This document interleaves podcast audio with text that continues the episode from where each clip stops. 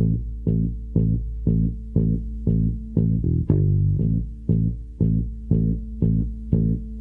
you.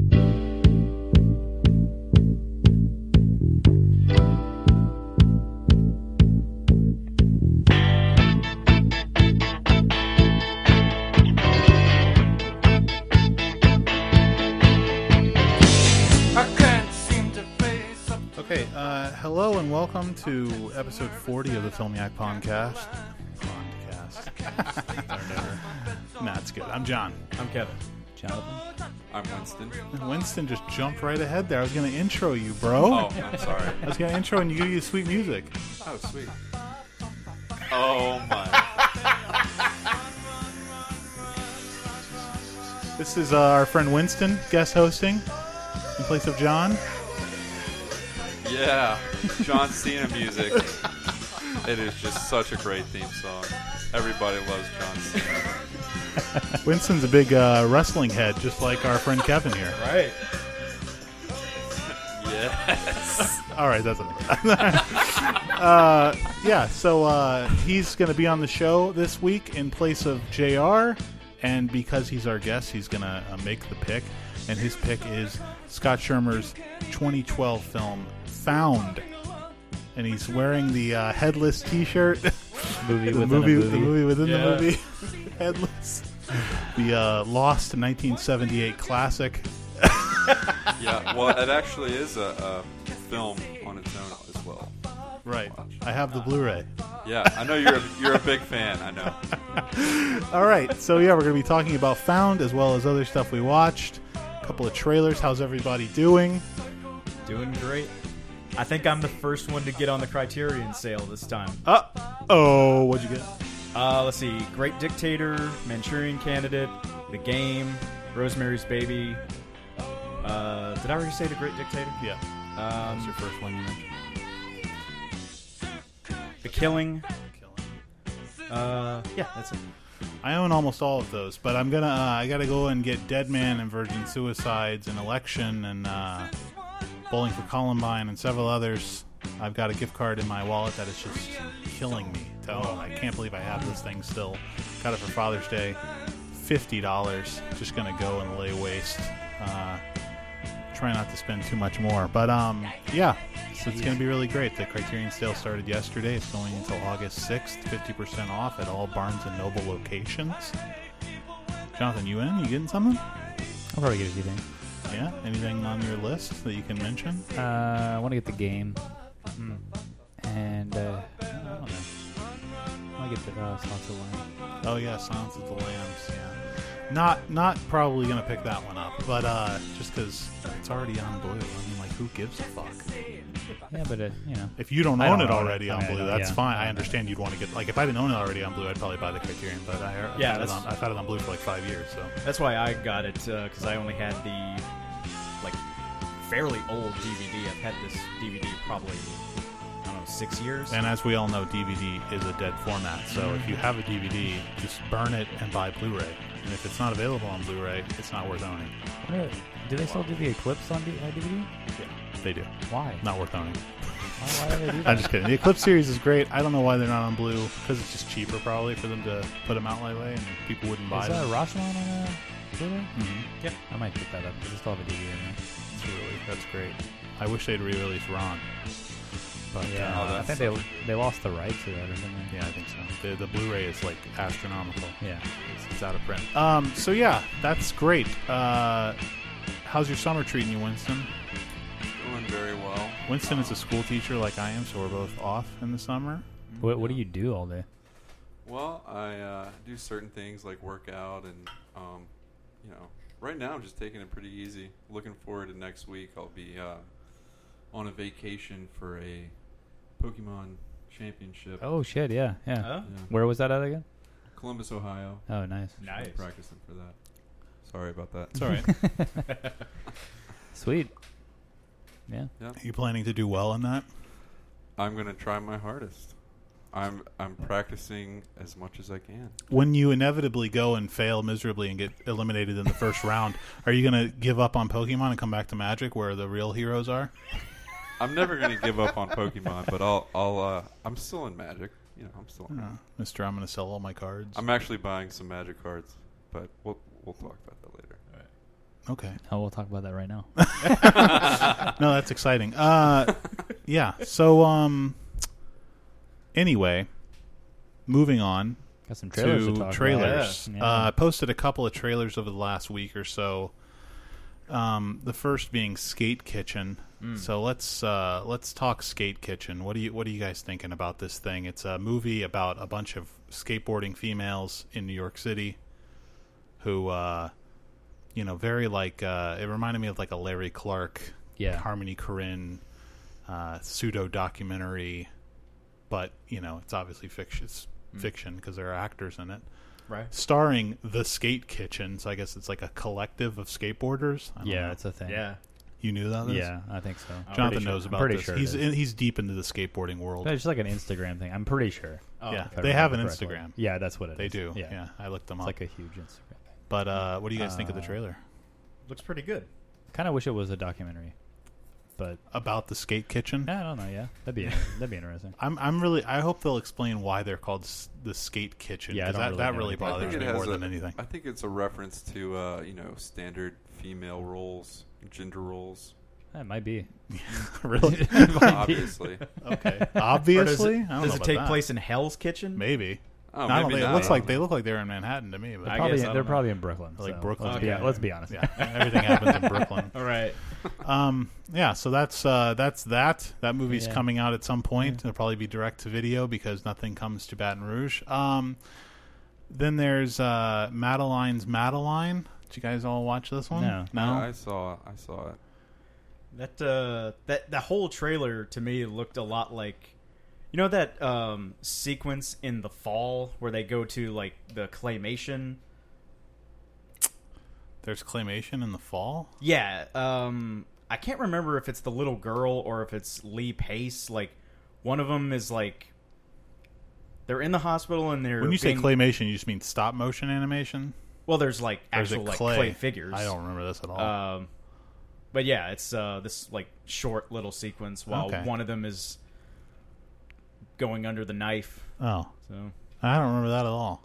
yeah, there- But yeah. there's a lot of like black backgrounds and things coming coming at you real yeah, fast. So it reminded me of uh, there's a there's a scene uh, that looks a lot like the trailer in I Heart Huckabees, Hmm. where uh, he's like he whenever they put I don't know have you guys all seen I Heart Huckabees? I have, I have. Yeah, okay, well the scene when they put uh, Jason Schwartzman in the bag yeah. and then like he's like in total darkness and they ask him to like imagine stuff and then he sees Jude Law sitting in the tree and they like he like takes a piece of he like takes a scissors and like cuts the tree apart and like him apart it looks like paper I don't know Yeah. it reminded me of this a lot Okay. like the, the kind of like aesthetic of just like this black like with photocopies of stuff over it Mm. it's a very weird trailer this Yeah, movie yeah. uh, no That- idea what this is about Yeah, exactly. Yeah, the yeah. trailer is very much uh, leaves a lot to be understood. I mean, it's really a, like a teaser. I have no idea, like you said, what this film's about. It was just very bizarre. Just a lot of hyperbole in there though it changes cinema forever Yeah. yeah, the most important like- film of the 21st century all this kind of Uh, stuff wha- yeah, and like super like critical for anyone interested in the future of the medium. Yeah, yeah, exactly. Right. but uh, Miranda July is in it, which is the big draw for me. I like her. I wish she was directing it, I wish she would direct something because she's a great director. Uh, moving on to uh, probably you know the obviously the most interesting of all the trailers, Mandy. Uh, The new film from Panos Cosmatos, starring Nicolas Cage and Andrea Riseborough. Uh, just a just a blood-soaked hallucination of Just a trailer. Five out of five trailer. right. I'm not gonna lie. Uh, yeah. Yeah. So I've been hearing about this one for uh, uh, like almost a year now, just about how violent it is and uh, extreme, and Wow. really, really looking forward Sounds to great. it. Yeah, looks good. I, I'll tell you, I'm on the fence Nick about Cage. the about the axe, but everything else is cool. Like when he builds the axe, I was like, that axe looks ridiculous. Like this man built this axe. I don't think. I mean, so. I think the movie's going to be ridiculous. Well, Yeah, I, yeah. I, I, I'm okay with that. Yeah. But I just, I, every time I thought about it, I read about it. It's like he, his wife gets kidnapped by a cult, and he has to go kill the cult and like rescue his wife from like great idea for a Yeah. movie. Yeah, and I was like, I should imagine him with like a shotgun, shotgunning people, like not, you know what I mean, not like fighting hand to hand like a, you know, Thunderdome kind of stuff. but it's it's cool though. Yeah. I really like the imagery of the.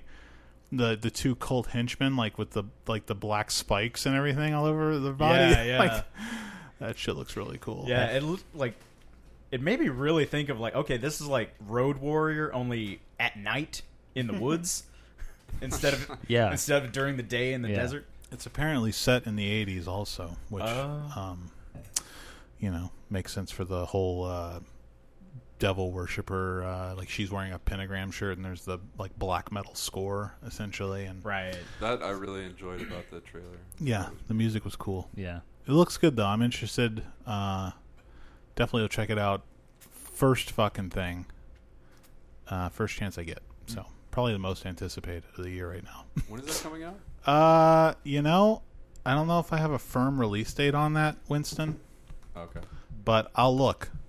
Are we, are we all Nick Cage fans here? I love Nicolas Cage, although I'm not a huge fan of everything he's in. I mean, obviously, but, But you know, I think he's self-aware, and uh, I think that uh, a lot of his performances are quite excellent, Mm. especially Snake Eyes. I need to watch Snake Eyes again because I remember seeing it like years and years ago, but fuck sake. Do you guys like Nicolas Cage? I feel like Jonathan asked a question and I answered, but nobody else Um, did. I can't say I've seen very much. I'm trying to think of a movie that he's in uh, other than Gone in, in 60 Seconds. Con Air, Face Off, uh, Okay. Leaving Las Vegas, every Rock. every movie in the late '90s. Wild at Heart, Rock. That was great. The Rock, yeah. The Rock. One Yeah. of my favorite directors, Michael Bay. It's supposed to be being released. Mandy is going to be released uh, September 14th Oh, in the nice. United States. Yeah, that. And the score is by Jóhann Jóhannsson. I read that too. It's one of his last scores before he passed away. Wow. All right. And apparently Elijah Wood is a producer, so that's a little scary. But uh, everything else looks good about it. So Oh, wow. He has like awful taste and everything. But um, yeah, Elijah Wood is kind of like the penultimate hipster. yeah, I can't. I He, can't like deal like with him. 2005 hipster. Yeah, Yeah. he's, he's just like perpetually stuck in 2005. yeah. And Right. He doesn't age, so he looks the exact same. So Yeah, it that's works true. for him, you know. Yeah, Um, yeah, okay. Well, those are the trailers. So, uh, moving on, I guess. Let's uh, start talking about what we watched. And it's Winston's show here. So, Winston, Oh, wow. episode 40. What did you watch in the last, you know, don't, let's not get crazy. In the last week? Uh, yeah, I mean, I don't know. Have you watched a lot in the last week? Yeah. Talk about four or five movies. Go ahead. Talk about one right now. Um, okay.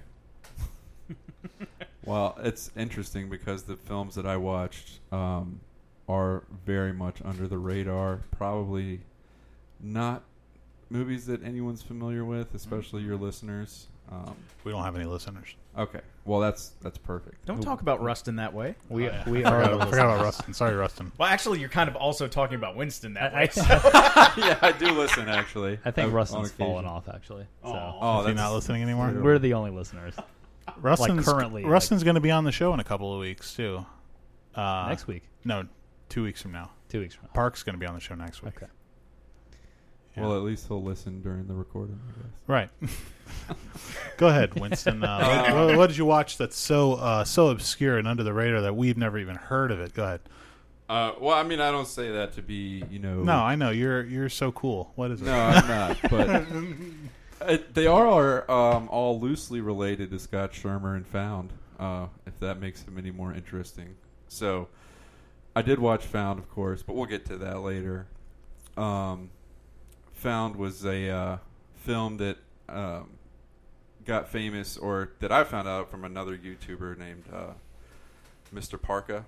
Anyways, a guy that works with Scott Schirmer, his name is Samuel Venisi, he's a friend of mine. Uh, I've talked to him a lot over the years. He directed this film called Senses, uh, where a guy loses all five senses. Um, like st- Senseless with Marlon Wayans and David Spade. You mean they made this movie before? It's a ripoff of this movie. Is that really a thing? It was a comedy in the '90s. Yeah. Oh, I had no idea. This is more of a drama slash horror film. Right. This was a So- full blown comedy. Okay. Okay. So that was the first thing I watched. Um, it wasn't like a great. I mean, okay, I, I'm I'm sure he's gonna listen to this. But I don't want to. I mean, maybe he will. So I don't want to like. Well, you can be honest. You know, you can't be afraid of. Uh, they can't be afraid of criticism, and you can't be afraid to give it. So Right. if it's not good or you don't like something about it, it's okay to say it. Well, what I was gonna say. I'm sure is- that uh, Dave, what's his name, who the guy who directed it, Samuel. Sam. I'm sure Sam will understand. Yeah, well, I mean, all I was gonna say is like it wasn't a major production. It was like starring his brother, uh, Dominic Vianisi, and you know a couple other people.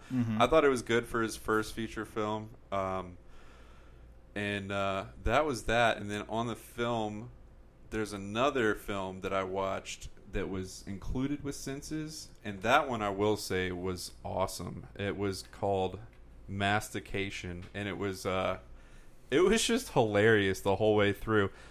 Um, made by Millhouse Productions. It's directed by uh, uh, what's his name? Adam Saropoulos. It's it's just hilarious. It's called Mastication. It's about just different kinds of chewing gum. Um, these guys want to combine two things that are great, so they take pot and bubble gum and they call it marijuana. And uh, it sounds really terrible, but it's actually hilarious. Um, wow! Now that I've uh, isolated ninety five percent of your listeners, I um, No, it's okay. Is is uh you you know you you being a, a horror nut as you uh you know self proclaimed you do the you do Hooptober and everything. right. You you seem like you'd be really into like the ABCs of death and uh what's the other one VHS. Have you seen these movies? I have seen VHS. I wasn't a huge fan of it though. Oh, okay. Just seemed like you'd be like really super into like the you know uh high concept of these uh like the ABCs of Death is a is a anthology film where they give all of these uh kind of super low budget horror directors uh 5 minutes to make a horror movie short film and it has to be like connected to a letter of the alphabet and at the end it'll be like M is for murder, you know, and it'll or like you know O is for oxygen or some shit like that, whatever it is, you know. So uh, yeah, just seems like that that stuff reminds me of what someone like Schirmer aspires to be. Like he probably w- looks up to the Ti Wests of the world and uh, whoever else. I don't know, Alexander Aja. Uh, they're like you know kind Toby of Tobe Hooper. well. Tobe Hooper's like an old, older. I mean, like now people now who are more successful than Schirmer is. Okay. You know what I mean? Of course. because like Schirmer is by you from talking to you, I don't know anything about Schirmer except for what you've told me.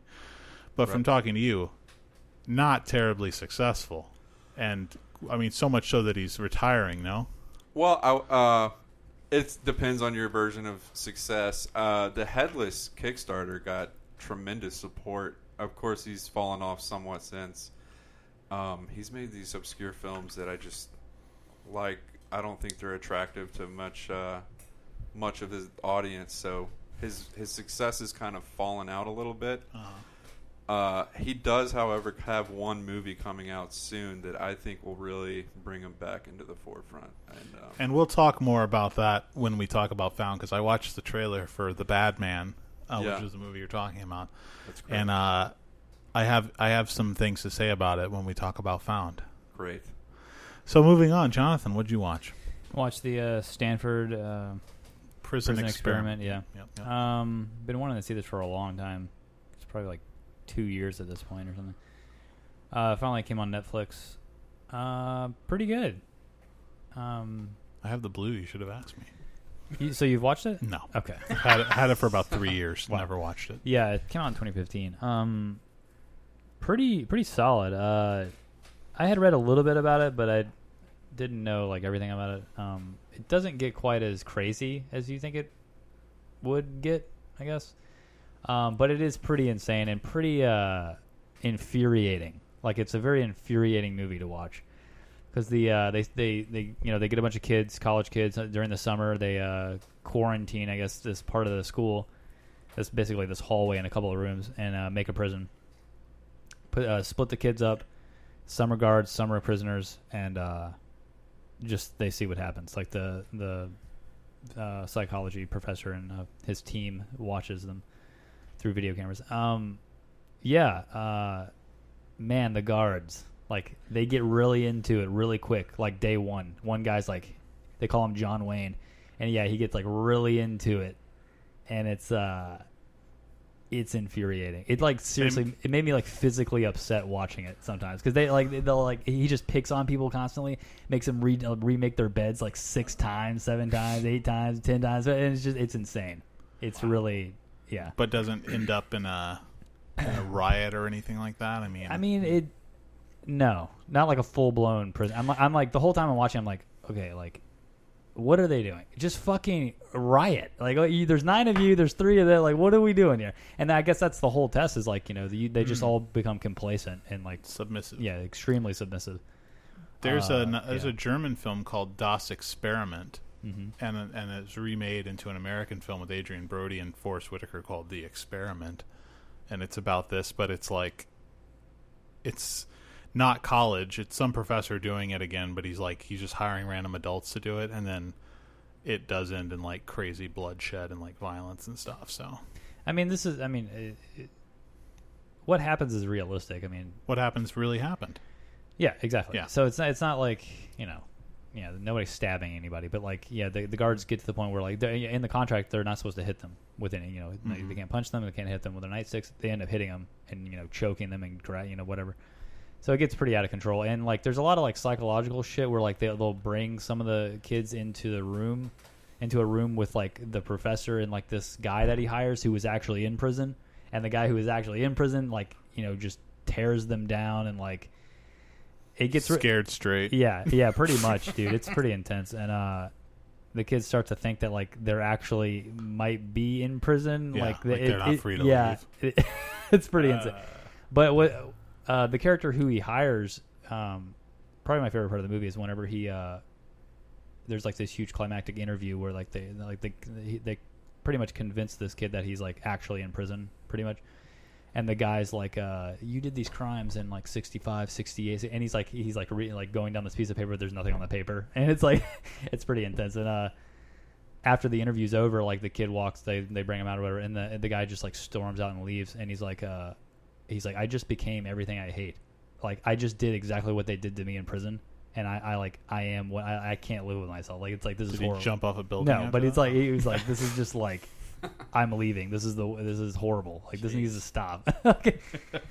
And I like the end too. Uh, don't spoil it. I mean, yeah, the, the the ending is like pretty realistic. Like the professor just walks in and says it's over, and like they, they don't get it. They're like, what, "What's uh, like it's it's over. The experiment's over." And they're like, well, like they're all just like standing there like frozen. But the my biggest problem with the movie is the very end. The like post credits is like they do f- like I guess like interviews. Like the actors are doing the interviews like post interview. Like yeah, it was really weird. You know, Ooh. I was just like I was like, what the fuck? Like, in character? Yeah. Ah, that's, That's gross. gross. I was like, you couldn't get the actual people? Oh, that's gross. Yeah, I think the professor is dead. No, but I mean, like the like some of the students. yeah, like, I don't know. I mean, maybe they're anonymous. I don't know, but Maybe the professor's not dead. Actually, I, I, I used It was a huge bummer, started and- with it was really trash. But uh, yeah, I gave it a three and a half. It's a- definitely a solid watch, and it's on Netflix. So this was not a documentary. This No. Was, okay. There are documentaries about it, though. Okay. Kevin, So, so I finally got around to watching Arrival, and I thought this was uh, kind of a waste of time for so many reasons. Um, the uh, the whole the whole thing with um, uh, spoiler alert. sure. Um, like Spoil I- it. So like I read I read um Jo- JR's review of the movie and I was like, wow. That is so unbelievably appropriate. Cuz basically like the end is basically like they're in Slaughterhouse 5 like Amy Adams comes unstuck in time because she's able to read the coffee mug stains and coffee mug stains. am I right? That's pretty good. Yeah. pretty much. Ink yeah. blot And, like, and like for for something that like you know so Forest Whitaker is this colonel and everything and like you know it's a very military operation but like there's a point where like there's you know some sabotage. Somebody sets off a bomb inside the alien spacecraft, and this never get gets resolved. No, no, you know, there's no lockdown in the camp. There's no interrogations. There's no nothing. A bomb went off, and like, well, that's just what happened. And like, yeah, and like the whole thing with you know the like Russia and China is just It's very boring. That was the and worst. yeah, and like uh, you know, and when I saw him in the movie, I was like, Michael Stuhlbarg, why are you doing this? Like, you know, I'm sure there are plenty of other ways you could have gotten a paycheck that would have been better than this. And um, well, that's not entirely fair because put yourself in Michael Stuhlbarg's shoes. You're you're Michael Stuhlbarg. You're a working character actor who's Right, you know right. uh, you know having an okay year, yeah, and you hear about a movie coming down the pipe that's starring Amy Adams, directed by Denny Villeneuve. You just saw Sicario and Enemy, and you were like, "Holy God, this guy's amazing." You know that Blade Runner's coming out. You haven't seen it, and what a train wreck it is. So you're expecting a lot from that. Why wouldn't you be in this movie? You know what I mean? you make a really good point, Yeah. John. I got to give it to you. Just you. in the context of the situation, he Right. can't know what a piece of shit this is going to end up True, being. true, true. Because like, I've read that apparently that's a case with like more more actors than you would think. Like Mm-hmm. they think they're making one movie, and then they see it on the big screen, and they're like, "What? Mm-hmm. I was in that." yeah. Yeah, She- and uh, they could. He, he could never have anticipated the terrible floating CG hair that they gave Amy Adams. You know. Yeah, yeah, and um, and like So bad. the the the few things that I've seen Jeremy Renner in, like, I wouldn't say he's bad. I wouldn't say that he's good. I'm with you. Um, He's right there in the middle. Of, yeah, yeah. He's right there in the middle of I could give a shit. Like yeah, he could die like tomorrow. he's it wouldn't yeah, affect he's me like at all. yeah, and especially in this movie, he's totally replaceable. Like literally anyone could have done Mm-hmm. That character. I'd like to see a, a Jake Jake Jake Gyllenjuice in that role. I think That could be, have been good. Yeah, better. yeah. Um, Although you know, I don't want to see him make a mistake like being in this movie either. that's true. That's know. true. I feel bad for Amy Adams. Yeah, yeah, I like her. yeah, This is not worthy of her, yeah. And um, and she puts in a really shit performance too. Yeah, I don't think like this is a movie that's full of passable performances. Mm-hmm. You know, like just like just above, you know, like the highest D that you could get. Right. Um, you know, it feels like no- the whole noth- thing was rushed. Like the Yeah, whole movie like- was just like It felt that way when out. it came out too, because Yeah. it was like you, all you were hearing about is Denny Villeneuve's directing Blade Runner, Blade Runner, Blade Runner, and then all of a sudden it was just like yeah. Arrival coming out Like, Friday. what- What? what? What's Arrival? You know? Yeah, and Yeah.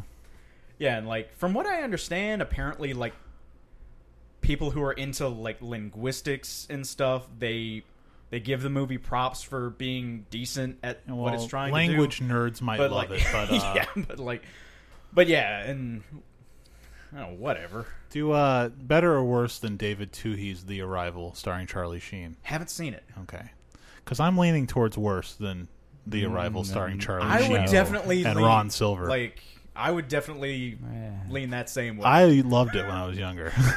Who knows? gonna have to watch it. Uh, and I don't know. Maybe maybe it's just me. Maybe the two Johns here can explain it to me. Like both of you guys were like really hyped up on Jóhann Jóhannsson's score for this movie, or at least Jonathan was. Yeah.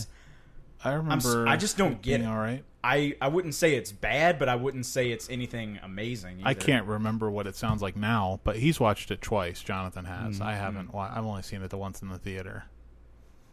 Does, any thoughts on the score? That's good. I like it. Just, Okay. It's very minimalistic. Okay. Yeah. Sometimes less is more. Okay. Unworthy of this film. But as Frasier said, but as Frasier says, if less is more, just think how much more more would be. um, I watched L'Argent from 1983, directed by Robert Bresson, uh, or L'Argent, directed by Robert Bresson. Bresson. Uh, Bresson. Bresson, uh, which is his last film uh, which I was like, I was like, he lived another 15 years after this, and I was like, he couldn't make another fucking movie. But then I realized he was like in his 80s when he made this, so it's like, okay, well, he retired and wanted to live a decade without making movies. Get it? But uh, he apparently says this is his most accomplished work, and like it's the ultimate like vision of what he was trying to do his whole career, and having seen what I've seen so far, I have to agree it's his it's his best film that I've seen. Um, I really liked uh, the Passion of Joan of Arc. Really enjoyed Pickpocket, but this is uh, this is like all those movies, but it's just like a lot more refined and focused. And I think because it's uh, not dealing with a true story, not that Pickpocket is a true story, but because it's you know kind of this it's it just I don't know it just like feels very influential like every Linklater movie that's been made feels like this especially Slacker and Waking Life Yeah. um I loved like the the I mean I guess they're actors but like their whole like don't act thing Stiff. just like say lines with no emotion. it's very, it just makes things fly by because I'm not worried about like reading anybody's emotions. They're just like, "Hi, I need this. Okay, let's go." it's just you know, like, and it really works well with the French, you know, because they're speaking a different language, so you wouldn't be able to infer anything anyway from their emotions, probably, you know. Uh, it's like whenever you watch a Godard film and they're they're saying this ridiculously poetic dialogue that would sound retarded in English, but they're saying it in French, so it sounds cool. You know. uh, yeah. So I I liked L'Argent a lot. It's on Criterion.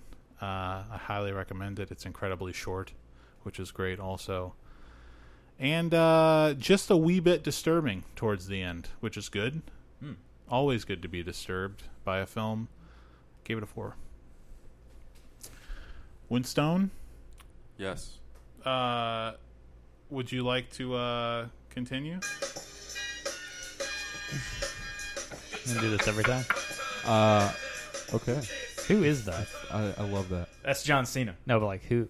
No, that's John John Cena. So- Cena's it's like theme. John who does, Cena. who the does the theme. music? Is John what he's Cena saying. did the music. Yeah. Played the the instrument and the synchronizer board and everything. The synchronizer board. Is that a Interesting. term, Jonathan? Interesting. or- Yeah, That's yeah. what he played it on. He play, did he play the horns? yeah, yeah, that's what it is. The horn. Played the Yeah, horns yeah. and then sampled them, and then Right. all right, Winston.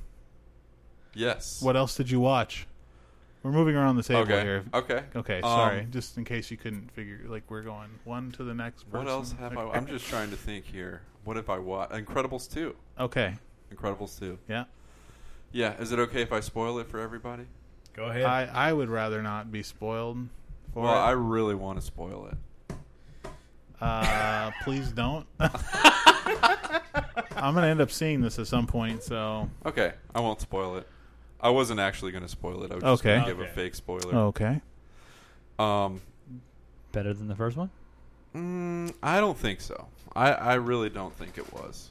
Uh, I will say that it had its moments. It's more of a. What's really cool about it, it reminds me of Halloween 2 in the way that Halloween 2 begins at the exact moment that Halloween 1 ends, Mm-hmm. which is Michael Myers throwing out the window. Second one starts, he's jumping up. I only say that to say Incredibles 1 ended 14 years ago with. Uh, I forget the villain's The name. Underdweller. Yeah, okay. The Underdweller.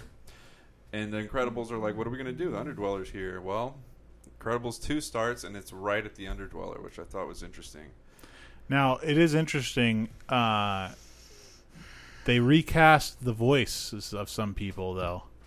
Did they Did they really? They really did. They recast the son's voice. So Almost completely unnoticeable. I, losing I, a little bit of credibility there. huh.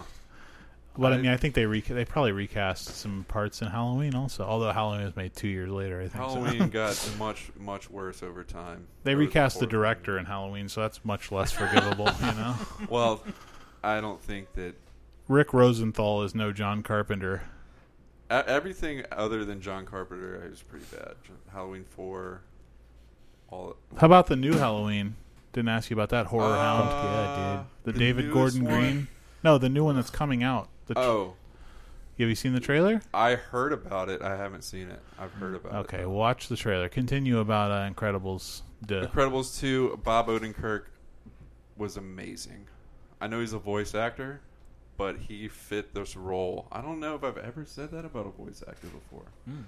But uh, Saul from Better Call Saul, Right. uh, he plays this guy named Winston, and uh, ironically enough, It's all coming together why you like this movie. well, I love Bob Odenkirk. I love Better Call Saul. He's one of my favorite actors. Oh, that sounds weird to say that, but it's a great television show. I love it. And um, in this movie, he like his dramatic, almost overacting that he does in his TV show really comes like it, it fits the cartoon character. I mean, it really does.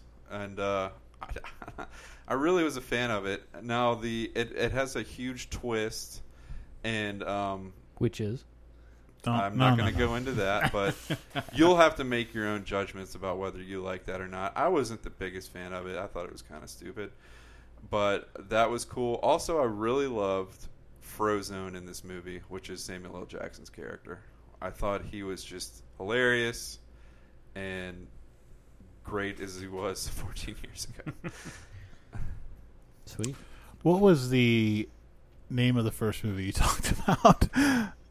Which one? the first one. The uh, the, the short film, uh, or the Samuel Benicis? Yes. Senses? Vacation? Senses. Senses? Senses. Oh, I doubt you can find anything about it. I on- don't want to. I'm just going to type it on Okay. our on Okay, our okay. show notes so people know what we're talking I, about. I would like to uh, mastication. You can find on YouTube, and um, those guys were actually pretty successful. They had a television show on MTV. Uh, that movie was really fun. If you want to put something worthwhile in there, I I would actually recommend mastication. I'm I always type out all the movies that we talk about so Mm, that people can know what we're talking about. You can link it on YouTube because they. I'm not even, going to do that. Okay. But uh, yeah, they people can search it out if they feel the need. You, You know, totally just should. like all the rest of these movies, you can look for them on uh, YouTube, iTunes, uh, Hulu, Netflix, Blu-ray, DVD, what have you. right on. Cool. So, Incredibles 2, a success story. Pretty good. Not as good as the first one. Bummer. What'd you give it out of five? I don't remember. I think like a three point five. Anybody? Uh, this is something that I, I heard on a different podcast, but it shocked me. Uh, the Incredibles from 2004 is called The Incredibles. Incredibles 2 is called Incredibles 2. Like they lost the the. The Oh, Incredibles right. too. No, it's called Incredibles 2. Like why? Why would you lose the article the?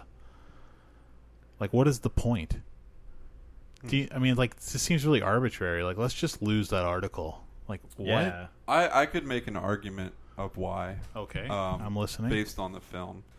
oh, okay. There's a lot of incredible people other than the family that it focuses on. That's not really a spoiler because it's you know. Oh, Mm. So there are other heroes yeah besides Frozone and the Incredibles. If you remember at the end of Incredibles one, the Incredibles one, the incredible superpowers of people they're not allowed to be heroes. Well, in the second one, it becomes a, even more of an issue, and other incredible people come to mutants.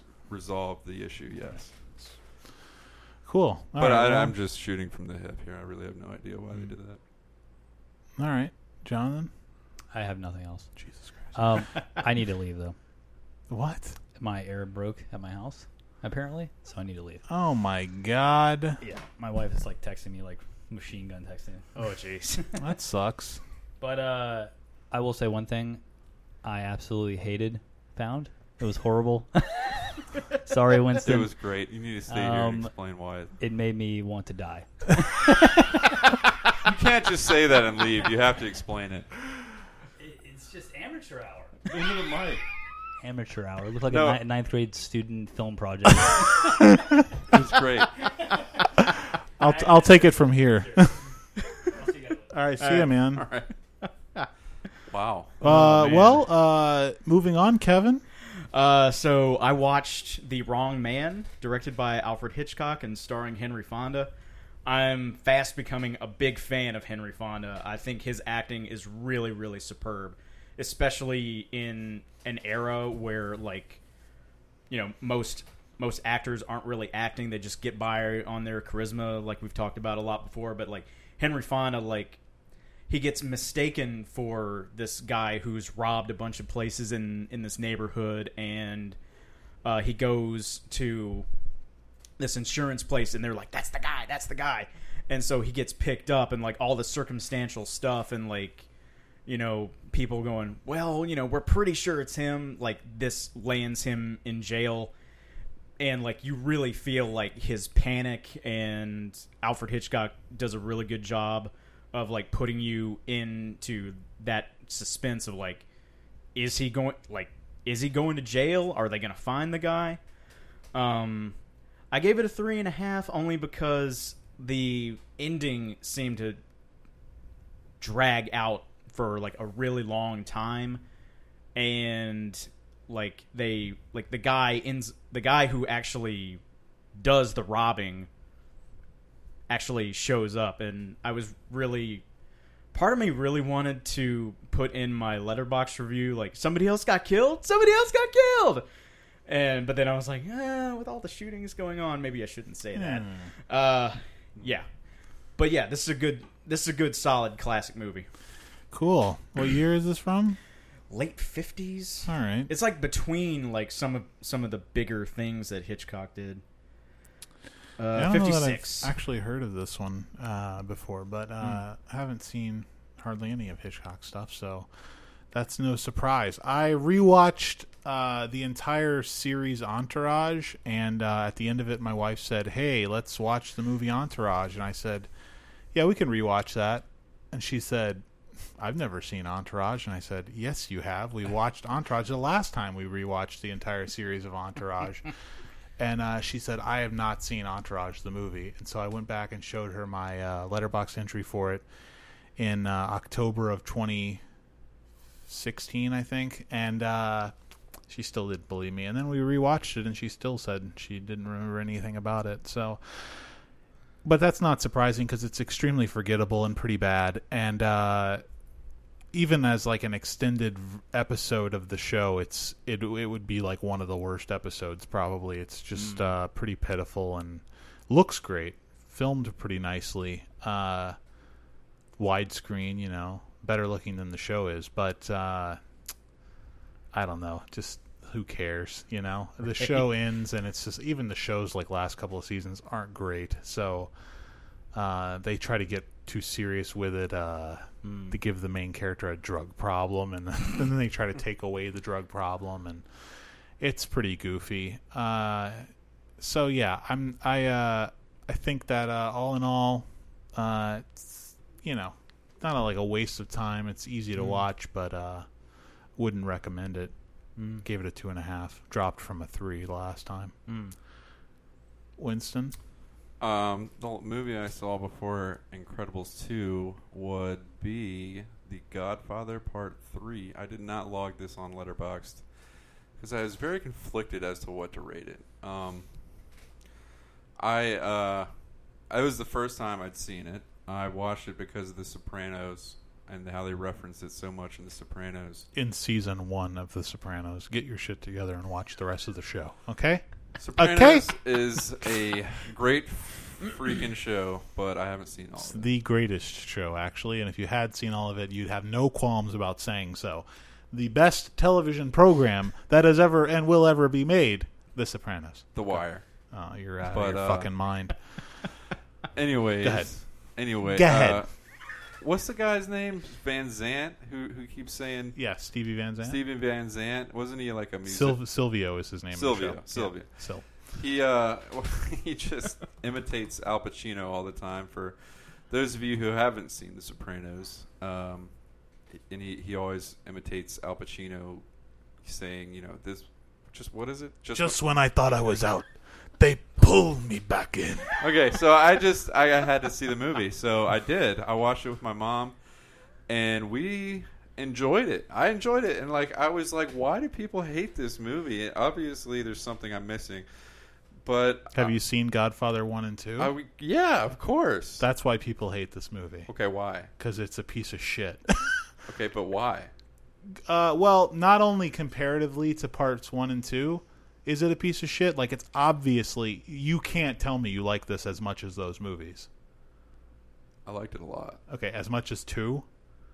When was the last time you saw The Godfather Two? I remember the last time I saw it. The Godfather Two is like a I saw it like two years perfect ago. masterpiece of a film. But that's neither here nor there. The point is that Coppola, in the uh, twenty five year no fifteen years sorry in the uh, between when he made Godfather Two and when he made this pile of shit, he had changed fundamentally as a director. He was no longer a studio person.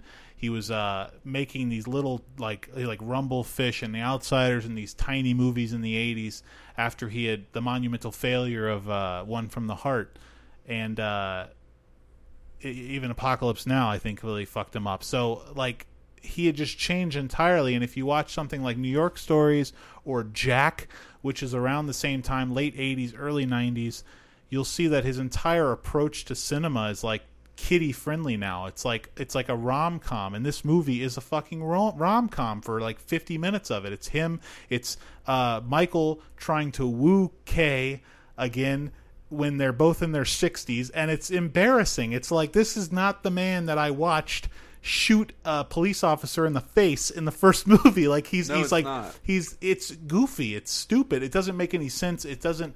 Uh, he's not the same character, and it's it's fine for a character to change, but there's no reason that like there's so many good ideas in this movie. Like the idea that he's got the guilt of uh having killed Fredo, right? That. I love that. I love the fact that he's trying to buy his forgiveness from the Catholic Church. Great, right? He's got the Catholic guilt. He's trying to make it right. But it's so like it's not focused on that. Like it's got other it's like so busy like oh well he's also wants to make things right with Kay. And he's also got to manage Andy Garcia's crazy ass. And Andy Garcia is I like Andy Garcia, but man, he is so over the top and stupid in this movie. Wait, which character is Andy Garcia? He's the guy who bites the guy's ear off at the beginning of the movie. Yeah. He's ridiculous in this. And uh who's the other guy? Who's the guy who he shoots on the horse?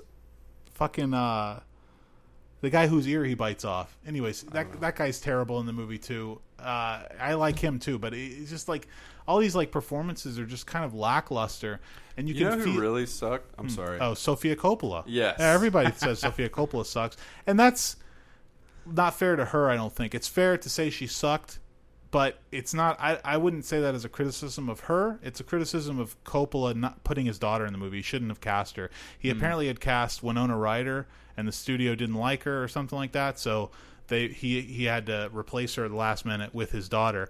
And it was a bad idea because his daughter's not an actor, and she's awful, and she's a very good, talented director, talented writer, but she's not an actor obviously she is horrendous in this movie and that the whole love story between her and her cousin is also just like Stupid. ridiculous and just Makes pointless sense. and i don't need to see that in this movie it's a godfather movie i don't need there to be like multiple romantic subplots in this It's like movie a dramatic uh, Greek play or something. yeah it's really shitty Yeah. and even the killings in it are like like Like the poison cannoli. Yeah, I, I don't even remember that, but the glasses in the throat thing, like I just like that was just that drove me nuts. I, I, I like the idea that they that they had to think their way through this this killing. They're like, well, we can't get a gun in there, we can't get a knife. Like, what are we gonna do? Oh, the, and th- their big solution is we'll stab him in the throat with a pair of glasses. like like that would work. It's just so stupid and goofy. I really enjoyed though. There is a killing in it where the guy pulls a shotgun on the guy in the car and like shoots into the car with the double barrel shotgun. Yeah. that shit ruled. That looked really good. It reminded me of Clemenza in the first one, Mm. shooting into the elevator. Really kick ass. But all in all, I'd say yeah, this is a big train wreck of a fucking movie. It's It fine was that you liked it. It I was just, a coming of age film. It was. It was coming of age. Everybody in the movie is in their fifties and sixties. Coming of age. It was the coming of age, just like uh, Marty and Found. You know, it's the Found of the Godfather trilogy. that makes absolutely no sense. Why? Why? Because Marty and Found is like twelve, and when you come of age, you're twelve. Yeah, but it You're not sixty when you come of age. it's it's it's still a coming of age though because he's coming to his own. Uh, You're, you're off your rails a little his bit on this one. is Now- coming. He's trying to justify what he did. Did I disagree. He never tries to justify it. He, he justifies it in the first two by saying it's business, and in this one, He's saying, "I'm sorry about what I did. I wish it had never happened. I killed my I killed my mother's son. I killed my father's son." And he breaks down and cries. He does not. He's not justifying the fact that he had Fredo killed. He hates himself for it. Okay. Right? I mean, Right, am I wrong? growing- No, no, you're right. But he's still growing up, and, and He's still growing sixty. into his old age. I mean, I guess he's. He, spoiler: he dies at the end of the film. So yeah, it's. I mean, he's like. I didn't say. He's, I think he's done growing up. He's trying to make things right from his life of horrible deeds that he's done.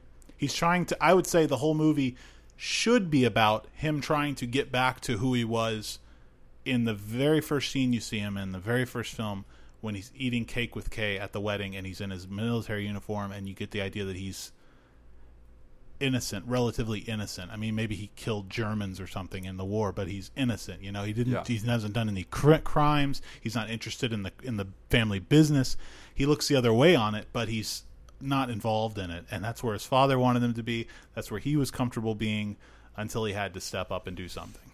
And that's where I think he's trying to get back to in the, in this film, but it's muddled because of all the bullshit romantic subplots I agree with that. and all 100%. the Catholic BS that we just don't need to know. it's so boring. Oh But- my god! And this movie's fucking like four and a half hours long. Don't you think that that's part of his character? That he lives like by a strict moral code, almost uh, of the Catholic code. I mean, now now he does. Yeah. Now he's like when he's sorry and he wants them to forgive him and he thinks that they can assure him a place in heaven. Yeah, now he wants to do what's right, but I mean, he's a hypocrite. He's a piece of shit. And that's fine. He should be a piece of shit.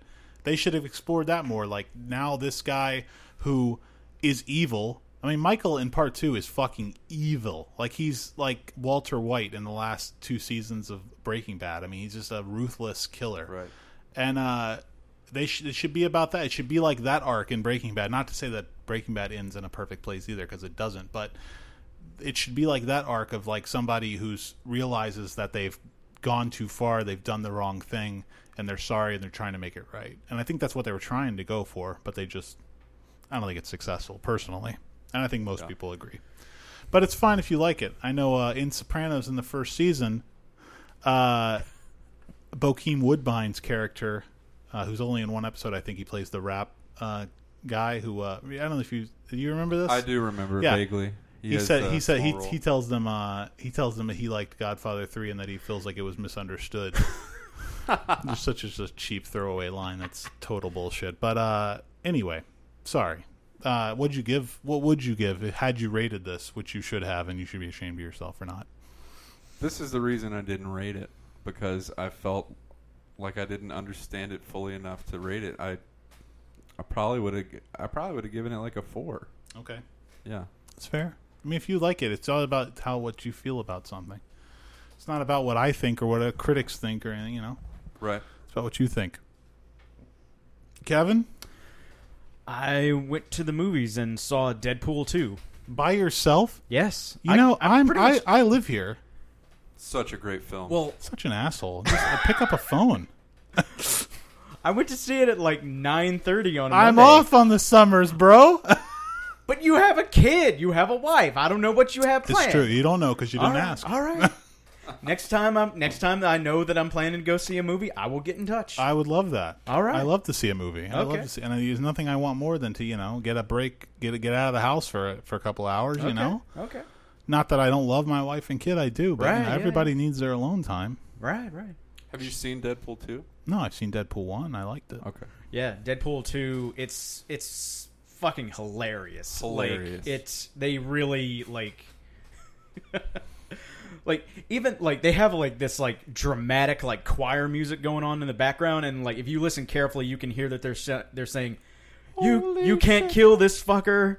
Holy shit balls and, st- and stuff like that. And like uh they got Celine Dion to do an original song for it, and uh, like it's it's so like it's so well done. Like this is something that like um, you know like the rest of the Marvel canon should really look into more of this kind of stuff because like it hits all of the thematic and emotional stuff that the rest of the Marvel movies are trying so desperately to hit but it's doing it, you know, with the gloves off. You know, there's there's all the violence that you could wish for, you know, blood and all, you know, stuff that's really more for adults. Whereas, you know, like in a lot of the other Marvel movies, you see like they're trying to introduce these like adult themes and stuff, but they're doing it in a very, you know, for lack of a better phrase, PG 13 kind of way. Um, but yeah, like it's it has it has all the humor, the irreverence, the you know breaking breaking the fourth wall, which which is hilarious, and um, like they I read that they hit on a really good thing where like most of the time Deadpool is in his mask, so they could go ADR like all the jokes like right up to like the eleventh hour before they released it, which was great, and yeah, it was five out of five, easy, easy. Wow. Winston, what'd you give it? Uh, I think I gave it a four and a half. Yeah. It was really, Uh, really good. I look forward to uh, watching it. I, just I mean, it was so good. I want to spoil it for you. Why? because it was so funny. Like I can't hold back almost. Yeah, but what? It's not going to be funny with you repeating it. You're not Ryan Reynolds. You're not funny. I I know. Right. there's- It's just I'm just telling you. You're going to do nothing but ruin it for everybody. The characters are hilarious. Ryan Reynolds is great. There's other characters. I don't think that's spoiling it to say the characters in the movie. Should I not? Uh, I- Um, I Colossus is not a spoiler because he's he was in the trailer and stuff. He's in he- the first one. He, yeah, I know. He was good. The X Men um, thing about it. There's there's these, these little jabs about the X Men movies that uh, I don't. I'm not going to spoil it, but he just nails it, man. Like he they go to the X Men mansion and he says one line about Professor X. Is it uh, Patrick Stewart or? The oh other- yeah, he's he's got he's got Cerebro on his head. Like this thing is something something, and it smells like Patrick Stewart. and then he um there's that there's a, another villain from the the x-men universe who's just completely hilarious over the top 100% funny who's the actor of the uh the guy towards the end that who's the, who's the guy that that's with Deadpool at the end? Uh, that actor Who's that Me. guy? uh, I don't want to give more clarity because it's kind of spoiling You're not talking about Cable, are you? yes Josh yeah, Josh Brolin? Brolin. Yeah, Josh Brolin's Yeah, very yeah. good. And then I'm not going to spoil it, but I will say make sure you stay tuned for the post credit scenes because you think the movie's funny, you're going to lose your shit once you see these post credit scenes. They leave nothing untouched. I mean, it was really good. I have a confession to make. I didn't stay for the post. Oh my god, did you have you seen them? No, no. You're fucked. Oh my god. Oh my god. You've got to go on YouTube or All right. something because they are so funny. You've got to. You might die. it Um, was that good. I uh, I watched uh, the Last Laugh, directed by Pern Per- Pearlstein, which is a documentary on Netflix about uh, what is it about? It's about jokes about the Holocaust. It's about whether it's okay or not to make jokes about the Holocaust. And they interview comedians and uh, you know Jewish comedians and uh, other Jews and Holocaust survivors, and they discuss what is out of bounds, if anything. And uh, it was pretty good, actually. It was really interesting, and uh, I mean, it's a little conventional, but it was interesting. What was interesting about it is that they have a survivor who's you know like in her 90s, you know, right. and they show her all these different jokes on YouTube of like like Ricky Gervais joking about the Holocaust, Amy Schumer joking about the Holocaust, Louis C.K. joking about the Holocaust, and uh, she's just like every time they show a joke, she'll just be like, "That's not funny. Like, what's funny about that?" And like, she, it's interesting because they give, and then they'll show a comedian defending a joke like that, saying, "Well." You know, there's nothing wrong with that. Like, as long as the joke is funny, you can make a joke about anything and uh and then it'll like they'll they interviewed Susie Essman from Curb Your Enthusiasm. And she said like the the line for me is like child molestation. Like I can't, I would never. There's nothing funny about child molestation. And then they immediately cut to Louis C.K. making a joke about child molestation. So it's like, and it's funny. it's like and it's like they. It's interesting that they they're like that's how they do it. Essentially, they're just like showing like where the line is, and they show these comedians crossing the line, and then they have people trying to defend them, and then other people decrying them, and Mm. they'll see you know like Mel Brooks is uh they talk about the producers a lot at the beginning of the movie Uh, and um and then they talk they talk to the head of uh, the Anti Defamation League, and he's like he hates all of the like he like hates all of the the any kind of like joke about Hitler or like the Holocaust is totally you know in bad in poor taste to him, but then he loves uh, Life is Beautiful. And all the comedi- all the comedians are saying "Life is Beautiful" is like a piece of shit movie. Like it's so like they're saying it's. I never seen it, but I know what it's about. And it, it's a movie about. it. It's an Italian film about. You've seen it? I haven't. Okay, Uh, it's I've heard of it. Yeah, but- Robert Benigni plays a father who's trying to hide the, what the Holocaust is from his son. Right. So he's like making jokes about it and trying to like make him think it's big game. And uh, they're the comedians are saying like that's more harmful than making jokes than making than making joke like what we do because it's like you know he shields his son from what it is which seems like it's a good idea but it's also like you know well it's okay if you just ignore stuff it'll just go away you know kind of thing and uh and I mean that's a that's a good point, you know. But then the guy from the Anti Defamation League loves it. He says it's a beautiful film. It's genius, you know. But uh, anyways, and then they get into some other kind of uh, hot topics like uh, 9/11 and AIDS and things like, like just like different people making jokes about these things and whether or not it's okay. And then they tell some jokes, which are pretty good, which I will not attempt to recreate because um, you know, well, one, I'm not Jewish, and two. Uh, I'm not a comedian, so I would probably butcher them. But yeah, I, I liked it quite a bit. Did uh did they talk about the Great Dictator at all? They did. They showed a, Okay. a lo- really long clip. They showed that the famous scene of him with the world bu- bull, Right, balloon. right. And, uh, yeah, and then they oh they showed they actually showed a couple of clips. They showed another one with where the one where he's doing the speech as Hitler or as the Hitler facsimile, and he, Yeah, yeah. and he's he's like speaking German, but he keeps he's like saying like Wiener Schnitzel and like and like all kinds of different like German just random German words. Yeah, It was yeah. pretty funny. Yeah, because I had heard that Chaplin, like, like he made the Great Dictator, and then like when the news like actually broke about the Holocaust and like how how bad it really was, he was like, "Well, maybe I shouldn't have done that." well, but um, but you know, I mean, yeah, but I mean, you know, it's not. I would say with the Great Dictator though, like he's not like making fun of, you know, people dying. He's making fun of this one particular person that he thought was, you know, ridiculous. Yeah. And apparently they both hated each other, like, like vehemently were anti each other. Who you mean Hitler? Yeah, Hitler apparently hated Chaplin. Sure. And every everything really? he stood for. I could see that. Yeah. Um, yeah, so I, I'd say all in all, it's a pretty successful uh, movie. Pretty good movie. Cool. I liked it. Three and a half. Winston, give us one more. Um. Okay. The movie I saw before Godfather Three was called War Dogs.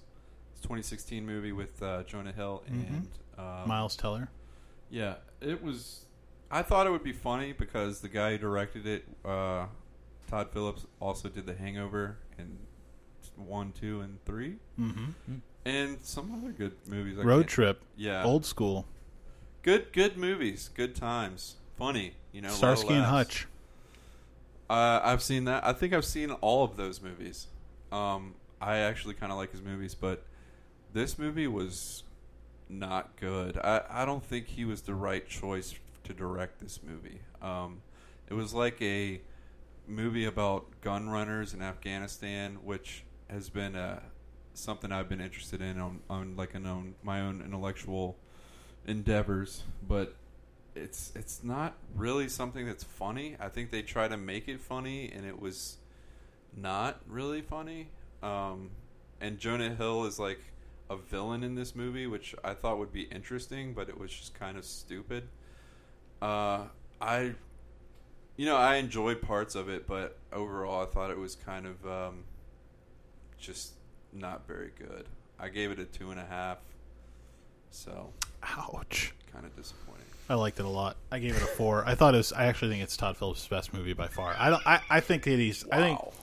I don't think it's trying to be funny. Really. I mean, it's it's a it's a drama. I mean, I think it's got funny moments in it, and Jonah Hill is kind of funny at some points. But I think it's not about Jonah Hill. It's about Miles Teller more than him. So it's more about like it's, it's it reminds me of like a Goodfellas kind of thing. It's just like a like story about a man's descent into crime and you know. uh I mean, in Goodfellas, no real redemption, but there's a kind of a redemptive element to this. So, I, I thought it was good. I thought it looked really good too. I I thought it was shot really well, and I like Bradley Cooper in it. Yeah. Well, I guess we just don't agree on this. Yeah, well, you suck. I'm awesome. That's the difference. I'm just kidding. No, but yeah, I just uh, I know a lot of people didn't like it, but uh, I just I don't know. I thought it was fun. It's good enough. Good enough for me. It was okay. You know, it was right on the border. I don't. I'm not. A, I hate The Hangover, and I didn't see part three. Part two was an abomination, I and loved it. part one Man, it was was so part one is like the least funny, trying to be funny movie I think I've ever seen. Wow. But, uh, yeah, and I like I like old school, and I thought I liked Road Trip, but I rewatched it recently, and it's terrible. Um, I love Road Trip, man. It's great. It's just really dated. It's like super like late. It's made in I think like 2002, but it feels like it's made in 1997. Like it's Yeah, it's bad. it is pretty dated. But I They're still- trying to get across country to recover a VHS tape. you know what I mean? Wow. It's like it's pretty brutal. Right. but I, you know, whatever. I don't like American Pie either, so I mean, I'm, I don't like I'm not that a movie. Stifler head, so I don't like uh, Sean Patrick Flanery and most of the stuff. Not Sean Patrick. but what's that, what's his name? Sean Pe- Neil Patrick Harris. No, Sean William Scott. Sean William Sean Scott. William Scott. That's his name. Yeah. Yeah, dude, where's my car? I like Sean William Scott in one movie and one movie only. And that Rundown. movie and that movie is Oh, with the Rock. and that movie is Southland Tales. and that movie is Dude, where's my car? I can't fucking remember the name of the movie now. Role Models. Role Models is oh, funny. right. Oh, that's a great movie. That's a funny movie. But that's it. Okay. Uh, Kevin? Uh, let's see. Yeah, last one here. I rewatched Moonlight. Haven't seen it since the theater. Um, Dancing in the moonlight. Do you think they they missed out not having that song in the soundtrack? Totally. Yeah. totally. Um, yeah, like um, I this is definitely deserving of the Oscar that it won. I think this kind of movie, like you know, I think you can definitely argue whether you think it's a good movie or not, but I would definitely argue it's the most, certainly the most important movie that was made in 2016 one of the most important movies that's been made in a long, long time. I think it's super important for this kind of thing to be seen in this kind of way, like presenting it. More important than Zootopia. With the racial message of Zootopia, uh, Well- I, I was actually kidding, and then I started thinking about how Zootopia actually does have like a racial message. Yeah, apparently it does, and uh, and, and apparently it Yeah. has, and it has Breaking Bad jokes too. I don't know. I, I haven't seen it. I saw Okay. part of it when I showed my kids. It years. Right, right. looks really nice. It's a great Yeah. movie, actually. I'm Um, sorry. Continue about Moonlight. Yeah, but um, yeah, this this is a really important movie. The fact that we're seeing like this kind of thing presented in a more artistic way, as opposed to you know, typically this kind of story is you know, this is what life on the streets is like. You know, crime. They'll never get out of it. Right. No, it's like Boys finding, in the Hood. Well, yeah, I Menace mean, to Society. yeah, yeah. All Sorry. right. What? Uh, I got derailed. okay. Sorry. Um, but yeah, like you know, um, and you know, it's not like obviously it's about you know sexuality and stuff, but I think more than that, it's like trying to figure out who you are as a person, and like that is such a fundamental thing that you know kids need to see and they need to know that it's okay to go through these personal journeys and you know know that they can get out of you know whatever it is they think they're saddled with and like- Absolutely. yeah and the the performances are really great um yeah it's solid direction it's just a really really solid movie five out of five Fine film. yes Well, uh, that's going to do it for our what we watch section. Let's uh, move on to our deep dive. This is Winston's pick, 2012 movie called Found, directed by the one and only Scott Schirmer. I wish I was a little bit Shermer. Uh, Greatest director ever. okay, uh, would you like to uh, give us a brief syn- brief synopsis of this uh, picture? Sure. Scott Schirmer's Found is produced by Forbidden Film. Okay, I'm just kidding. Um, Scott Schirmer, uh, his debut feature film, or at least the main one that got him uh, noticed, is called Found. It's about a young boy named Marty. Um, I believe he's in uh, seventh grade.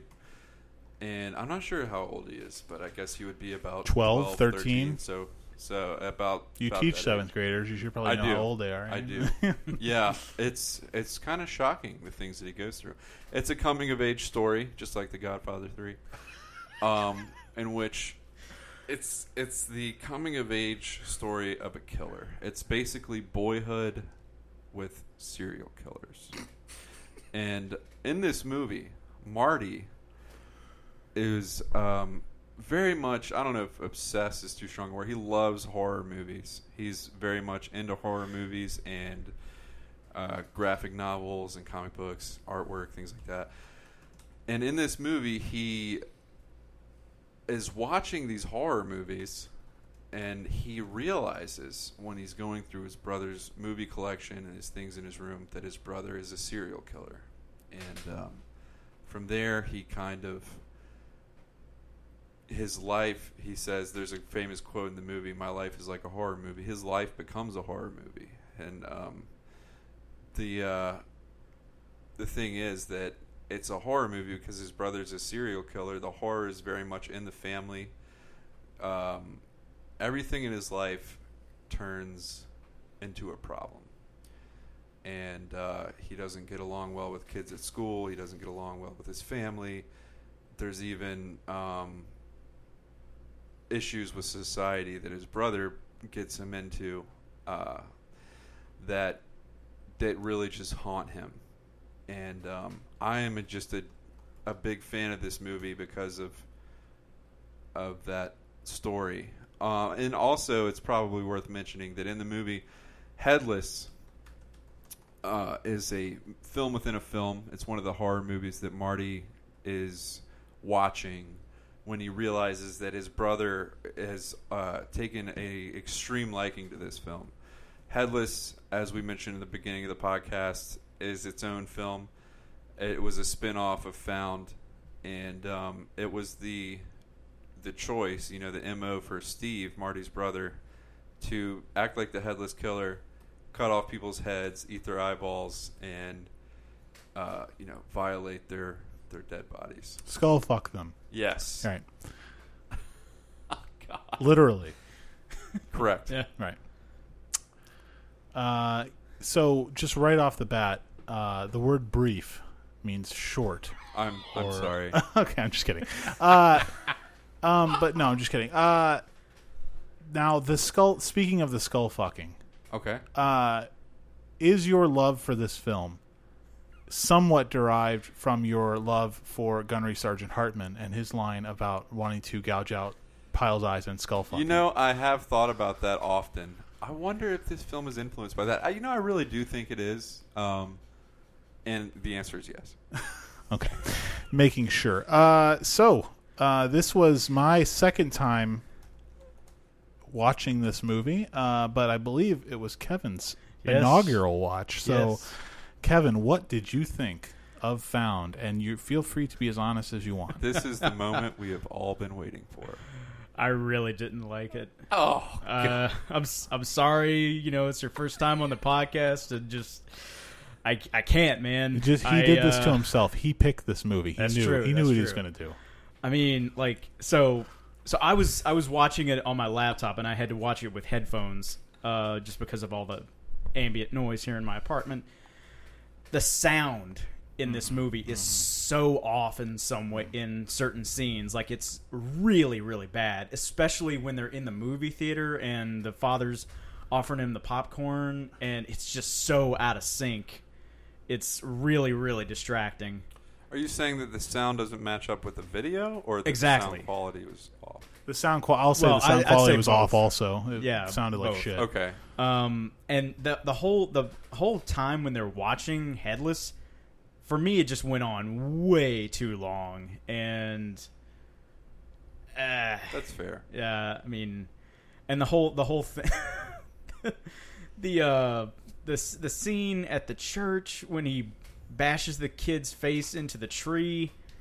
Like they're act they're acting like you know all of all of a sudden this kid is now the Elephant Man because of what Marty did to him. Like he's got like some redness around his eye and like that's it, and like like there's no It's pretty good. yeah everybody yeah o- all the overacting and just uh What'd you think of Steve? oh the brother Yeah. uh I thought he was pretty bad too. I I, I really acting? I, bad bad acting the, the uh, just poorly written and like uh like the whole like all the racist stuff in the movie it's like where it where is this coming from yeah, I didn't. I, I'll say the I'll say the one thing that uh, struck me this time, and I mean, I'll you know, obviously, I gave this a one the first time I saw it, and uh, spoiler alert, it dropped. Uh, Oh, uh, the the thing that I noticed this time, and probably because of Jr. pointing it out in his review, yeah, I don't the racism. I don't understand it's in the movie at all. Like what? Like what is the point of the father being racist and then the brother also being racist? Like I just don't get it. Like what? Like no, that's that's a fair. do you need to be racist to be a serial killer? No, Like- it, it's um, not that it changes it for the movie, but it's based on Todd Rigney's novel, Right. And I think that I'm I'm not 100 percent sure on this, but I think that he had some creative control over this one, and I know for a fact that he it's up to him uh, whether or not they make a sequel to Found. So. I think he had some kind of pull pull in, into that uh, aspect of the movie. It did seem somewhat out of place, but again, I th- he is a serial killer, and for be a serial killer, you have to have uh, at least some kind of habitual murder of some either. I mean, don't most serial killers kill a certain kind of person? I yeah, I guess I don't know. Probably So Steve is a killer of, you know, African American women, sure. and that's that's that's what he is. Except killer. for when he's killing other people who aren't African. Well, he only kills one other person who is African American. He does. He doesn't kill his parents. Oh well, yeah, that's true. All right. And they and I believe at the beginning of the film, Marty says that he found a head of a white man in the bag at one point. No, I don't think so. He does say that. No, he does. He says it's always a black woman, except for one time there was a head of a white man. Oh, does he say yeah, that? he does. Okay. Did you watch this movie? I've seen it. I've seen it three times. Okay. Well, I full disclosure, uh, I watched this on one and a half speed uh, just to get through it quicker because it's a real chore, and uh, I also Wow. fast forwarded still through parts of it that were just really long and nonsensical. So just like any scenes where they were just like showing stuff and there was like nothing to do with the story, I just completely fast Can you give forwarded us an through it. example of when they would ever do that? uh, just like random montages of bullshit, like him going and like looking at uh, his mother's letters, uh, him going like uh, the on- Playboy mags yeah, the Playboy Yeah. magazine. Like, who cares? Like, this means nothing, has nothing to do with anything. Uh, it's something. It feels like Scott Schirmer, in adapting this film, he wrote it right. He did. Okay, and adapting this Well, film uh, from the, the book. screenplay was written both by him and Todd Rigney. Okay, well, it feels that way. It feels like they like felt like the book was precious in some way, which I'm sure it is not, and that they needed to include everything that's in the book. So there's a scene with him and his mother's letters, so we have to show that scene in the movie, even though it means absolutely nothing to his character. It means nothing for his mother's character. It's got nothing to do with anything. It's just something that has to be in there because it's in the book. Uh, and it's a big waste of fucking time. And this movie's what, like an hour and forty minutes. Uh, something like that. This yeah. movie could be 35 minutes long. Well, they I will say they cut a lot from the book. Um, the book went into more depth of the racism and the um, other things that I'm glad they cut. Uh, if you watch the special features, it'll talk about that a little bit. I think. Um, but as you're right, as to what they chose to cut and what they chose to leave, it is a little bit odd. yeah. Uh, okay, just right off the bat, like, who owns a bowling ball? I do. Okay, you're a fucking loser. Like, It who, was a gift. I just who to own, like seriously? It's 2012 in this movie. Who owns a bowling ball You and goes seen The bowling with their well bowling he doesn't ball? own a bowling ball Who- he has the bowling ball bag I know it's just ridiculous. Which you- but you no, probably could've gotten He it- does have a bowling ball because his brother said, "I need to borrow his bowling ball." Oh, and that's why right, he went right, and right, found right, the bag. Right, right. It's just like you need to borrow his bowling ball. Like they have a million bowling balls at the alley. Like why would you bring your own ball? Like what are you a pro? It's like fucking stupid. I'm sorry. That's just like really No, cheesy true, and sure. lame. Uh, I feel like everybody in this movie is a completely cliched version of a character. So like the bully is a very cliched bully, just like mean to Marty for no fucking reason. Like there's no reason that he should be mean to him. He's just a bully. That's just well, I'm a bully, so I have to bully somebody, right? I was gonna ask. I was gonna at both of y'all actually about that. Like, as teachers, like, does this this feels like some kind of like '80s like, you know, teen movie bullying? Yeah. That like, I don't feel like that. Like, I just can't see how that kid would care enough to want to bully Marty. right. Now, like, if Marty was, you know, like he's drawing comics, like, wow, that makes him weird. Which in 2012, I can't, I can't see that. So, like, I, I just don't under like, and this, not just in this movie, like it goes on in a lot of movies these days. Still, like, I just like this just seems so far removed from re- reality. Like, I just don't think that this kind of bullying actually exists. Yeah, I agree. I I think I mean obviously bullying's a problem, and Winston can speak to this as well. Uh, Yeah. That you know we we see bullying a lot, uh, Right. being teachers, but I agree it's not. It's I, I would say it's almost never this one sided. Like this this whole like like Marty is so fucking meek in this movie. I mean He like the, he said like he calls the kid a fag, and that's like his big like and which which is like what they're bullying him about like they're trying to see his penis I mean, it's just so bizarre it's just like They're such- trying to see his penis and they're calling him a fag. right, it's just no, it's just it's just such a strange uh idea for like let's have this kid bully him and, and they'll try to see his dick like what like, I don't know Yeah. and like and they'll hold, the one kid will hold him and the other kid will hit him in the stomach it's like it's like from a 1930s movie or something Yeah, like Yeah. nobody does this like this doesn't happen and then his whole uh, the bully is so terrible like he's the worst actor I've ever seen, and it, like his whole like when he does the flipping off thing, to the, he's like, and he was. I'll give it that. At least it was humorous. It was really stupid. Uh, yeah, just really goofy. And like the teacher is a cliche of like this hard ass teacher. Uh, She's probably the most cliche character in the movie. She's like so old and just out of place. I would say uh, the brother Steve is a cliche of a serial killer. I mean, very much so. Like, it, and and this He's goes very this off the deep end, man. He's he's not. unlike other serial killers who are completely sane. I mean, no, that's you're that's true, but I don't know. I mean, it just feels like, and I and getting into this with like his his new film, The Bad Man, which I will never watch, but uh, just like the fact that he's got like it's a movie about a killer clown, like he's not a clown. He's just a stalker. he's in clown makeup. He is in clown makeup. Okay, he's a clown. So uh, it's a movie about a guy who dresses like a John Wayne Gacy clown and kills people. Like it just feels like so ninth grade. Like what John said about a student film, it feels like a like a ninth grade student film. Like it feels like something that you would think is cool when you're a freshman in high school, when you're just getting into movies. And you saw Found, and you're like, "Oh my god, dude, it's so fucking intense, man!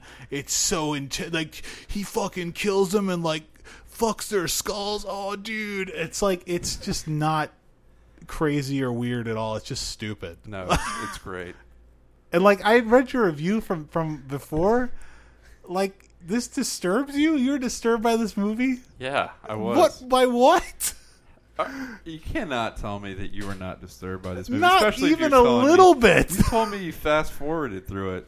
I fast forwarded through it because it was fucking boring. You didn't find the the gratuitous violence and and just Okay, one, Blood and one, there hardly is any gratuitous violence in this movie. Two, no, I didn't find the little bit that's there disturbing at all. I and and s- s- all the violence that's in this movie, almost all of it, is in the movie within the movie, Headless, right? Okay, and in Headless, which is supposed to be from 1978, but somehow was shot on an iPhone. I don't know how they how they accomplished that. Uh, not shut on eye. it looks like dog shit. Like it, It also apparently has the same soundtrack as the rest of the movie. Right. this movie looks horrible. Like it's shot on DSLR, right? Yeah, Yeah, it looks terrible. Like it looks worse than other things I've seen shot on DSLR. But then somehow Are you talking about headless or found? no found. Okay. But then somehow headless, which is I'm sure shot on the exact same camera, looks even worse. I don't know how they accomplished that. No. Okay. Well, first you haven't seen Headless. You've seen No, you've seen the small- movie within the movie Headless of this movie, when they show it, which they do show a lot of it, looks awful. It's grainy and, and No, it's not. It's not grainy.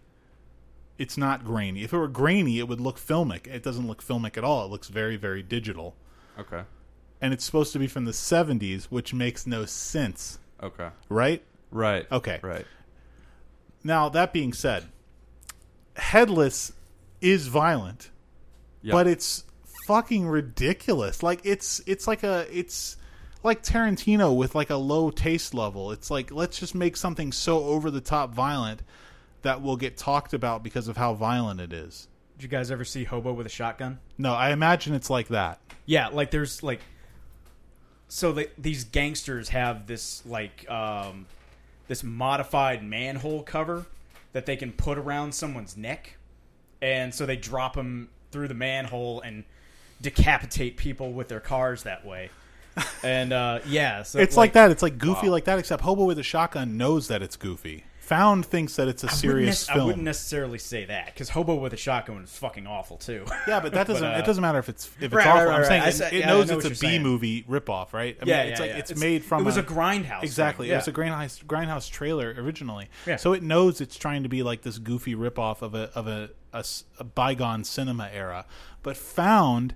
It reminds me of Jr. when we were talking about the mirror, and we were saying I said that the mirror was pretentious, and he said it's not pretentious because uh, Tarkovsky knows what he's doing and he's trying to Mm. accomplish something, and whether you think that's accomplished or not is different. But he's not pretentious. Right. Found is pretentious because Why? because Scott Schirmer Scott Schirmer does not know what he's doing. He does not know what he's doing, uh, and he's trying to, and he does not know what he's trying to accomplish, and except for that, he's trying to make a movie that is shocking, and it's not shocking at all to me, and I think that Kevin would agree. Is this movie shocking to you, Kevin? Except for how bad it is. I mean, is it is Well, shockingly? that, but yeah, I, I couldn't say that the violence was anything worse than what I've seen previously. Uh, that's fair, but I mean, to your standard, e- everyday average Joe, I mean, you don't think that headless? I mean, would- if I show if Oh, I show maybe. if I show the scenes from Headless to my mom, yeah, she'd probably be like, "This is gross. I don't want to watch this." I don't know if it would disturb her for any amount of time. Okay, but like to someone who has watched a movie before, I I just feel like if you've seen a movie, like this is so far below every movie that is made because it's like just production value. Like it just like you can see that, right? Like how shoddy this movie is. yeah, Like it's really shoddy. And I mean, okay, it's yeah, and it's made in like a micro budget, right? It was like six grand or something like Four that. grand, Four yeah. grand. Okay, that's their problem to me. Scott Schirmer's problem is that he's trying to make a ninety-minute movie, a hundred-minute movie on four thousand dollars. He needs to throttle it back a little bit. If he wants to make a great, like a, a good little short film, four grand would be plenty. You're not going to make a, a, a 100 minute movie. When you make a 100 minute movie for $4,000, this is what you get. This is what it looks like. It looks terrible. It sounds terrible. The acting's terrible. The story's shit. Like everything sucks about it. And I'm not saying like it's okay if you liked it. I'm not like trying to down you as a person, right? Right, right. But like, I feel like it's the proof is in the pudding. Like if it were good, he'd be somewhere. But you're saying he's quitting and doing construction work or some shit. Like I mean, No, no, no. he's he's he stopped filmmaking because he can't get his movies financed because I mean Kickstarter's not going to give him a million and a half dollars to make a movie right. So they're going to give him four or five thousand dollars, ten thousand dollars to make a movie like this, where you know he doesn't want to invest in getting good equipment. He doesn't want to take the time to make a good movie. He wants to make like tr- really, really trashy, bottom barrel, uh, low shelf, low hanging fruit. Like Rob Zombie, if he had no budget, would make a movie like this. Rob Zombie's movies actually look worse, in my opinion. Well, Rob Zombie's movies are shot on. I mean, well, The Devil's Rejects is shot on film, so I mean, like, uh, at least he's shooting on. I'm not. I'm not going to defend Rob Zombie. He's horrible too. His movies suck, but like, They look like at least his movies are shot. They're shot well. They're shot on good cameras. they They're professionally made. bad. They're professionally made. I think that's the big difference here. Rob Zombie, professional. Scott Schirmer, fucking amateur. Like Of that's not even fair. amateur. amateur. just not not fucking, just amateur. He's an amateur, and it's like it just smacks of amateurism when you watch this movie. It just feels like something that I would have watched at a at you know the Outhouse Film Festival at LSU in 2005. That some kid made, you know, who was 18, made it with his buddies in his backyard. It looks like that. Right. It was actually called the Outhouse. Yeah, Outhouse Film Festival. You get little silver and gold outhouses for your uh, for the awards. I had a couple of films in Is there. this like a Razzies thing? no, it was a real. It was like a legit little film festival. It was only for like you know, stu- it was really for anybody. I mean, I- Okay, I, okay. I, I submitted a couple of films that were terrible too, very amateurish, as bad as this, probably worse than this actually, but not horror stuff. More pretentious because I was trying to make dramatic films. You see, Yeah. This would be, I'd be less offended by this movie if it were like headless if it were just a movie about if it were torture porn just like a slasher movie. But because it's like trying to be a coming of age story it's like trying to get at some kind of character moments with these people and just failing miserably because who gives a shit? That's that's my biggest problem with it that's not even true my biggest problem is how it looks and sounds but uh, uh, beyond that like story wise that's my biggest problem with it So you think that it what that this movie was pretentious? I yeah, I think Scott Schirmer is a pretentious filmmaker. Really? Yeah. If he weren't, he'd be doing Headless. He'd be doing movies like that. He'd be doing like trash like slasher films. But he's not it's it's like Plank Face was was a slasher. well, I didn't see Plank Face. I mean, it's to be fair, this is the only Scott Schirmer movie I've seen. Same here. This movie is very pretentious. And it's like for me it, it like when I was talking about those other filmmakers earlier, like the guys who did uh fucking um what's the one with the people with the crossbows shooting into the house? Fuck, you're next. Mandy? Oh. Right? You're next, okay? So a movie like You're Next is not pretentious to me because it's just a very straightforward slasher movie. It's a movie about people in a house being stalked by killers, you know? And it's just that's what it is. Just like, you know, Halloween is not pretentious. It's just a movie about a guy killing people, right? Headless. Halloween three. I, I'm not talking about Halloween Okay. 3. Okay. Headless seems like that too. It's just a movie about a guy going around killing people. That's fine. Nothing wrong with that. Whether you then you judge it based on its merits. Is it scary? Is it well made? Is whatever, you know. But this movie is not asking you to judge it on that because it's not really a horror movie. Like this movie is not I don't think it's trying to be scary really at all. I mean, maybe at the end it's trying to be disturbing, but it's not scary. They're like it's it's about a a brother of a serial killer finds out his brother's a serial killer and then tries to deal with that and then his brother goes and cra- crazy and kills the family. I mean, that's that's what the movie is and it's just like it's dramatic. It's trying to be a drama. Like there's barely any humor in the movie. There's nothing scary in the movie. It's just all it's like a story. It's like you said. It's a coming. It's like it's like Stand by Me, but I- with a I horribly graphic ending. I disagree that there's nothing scary in the movie because when he finds the brother's head decapitated in, in his closet, there's moments where you think, you know, is Steve going to snap on Marty? There's a scene when Marty's under Steve's bed and he's hiding and he's just trying to like not be noticed that are suspenseful. Yeah, I, I, I agree. There are moments where they try to create suspense. I'm not saying that there are no movies uh, moments that are trying to be suspenseful. I'm arguing this is not a horror movie. This movie is not trying to be horrific. It's not trying to horrify you. It's trying to gross you out, and it's trying to disturb you really, really hard and failing. But it's not trying to horror. It's not like it's a Freddy Krueger movie. It's not a slasher film, right? Right. Okay, it's not a uh, it's not The Exorcist. There's nothing supernatural about it, right? It's just a movie about a serial killer, but it's not about the serial killer. It's about serial killer's little brother, which you know sounds like it could be interesting, but it's just not. Even if it was trying to be, if it's trying to be scary, it's just not scary at all. And I mean, granted, I fast forward through the uh, the part where he found him in his room. I saw it, but it was like super flat, fast motion because I was just, I was just, I'm sorry, I was just bored out of my fucking mind. I had to get through this thing. I considered not even watching it, but uh, you know, it's it was it's such a chore. I watched the first scene in regular motion, and I was like, yeah, I can't do this. What did you think about the first scene? I think the first scene is probably the best scene out of the whole movie because it doesn't have any dialogue. So like his voiceover sounds okay, you know? because it's not hard to you record it. We are recording voiceover right now, essentially. Right, bro. right. Sounds good. And uh, I think it actually looks probably the best out of the whole movie. I think anything they shoot in his brother's room looks really okay. I think it's just the lighting in there just lent itself to DSLR, and the lighting in the rest of the movie, it's like they didn't give a fuck or something. I don't know. It feels like they didn't have lights, and they just shot in whatever room with whatever light they had, and that room just happened to be good. But um, yeah, it's it's it's okay. It's not good. It's the best scene in the movie, though. You really don't like the story, Kevin. What do you think? I I thought it was I thought it was bad.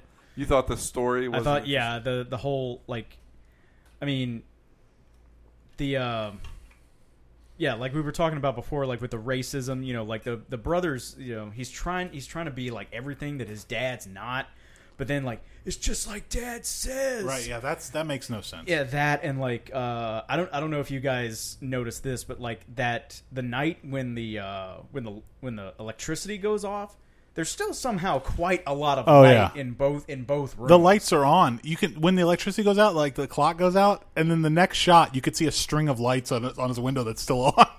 yeah, those those are, those are still on. Lazy. And, Come yeah, on. like yeah, yeah. The whole thing with like the bullying, and then him trying to, then Marty trying to become the bully too, and his parents just being awful, and ah, I just, and like they meet they they meet at the junkyard, and then there and there's this like curio shop of weirdness that's that's in there that like yeah, what's somehow that about? somehow is just Oh, open. at the at the guy's trailer. Just like nothing is explained. It's just like yeah, they just they just it's go to this weird place with all this weird shit, and it's like, how do they know about this place? Like, what? what why is this happening? Why does he? Why does he burn all of his drawings? It's just like this random scene. It's like this is his oh, catharsis. He's burning his. it's like what for? Like he's burning his drawings because he's officially renounced horror and everything that it represents.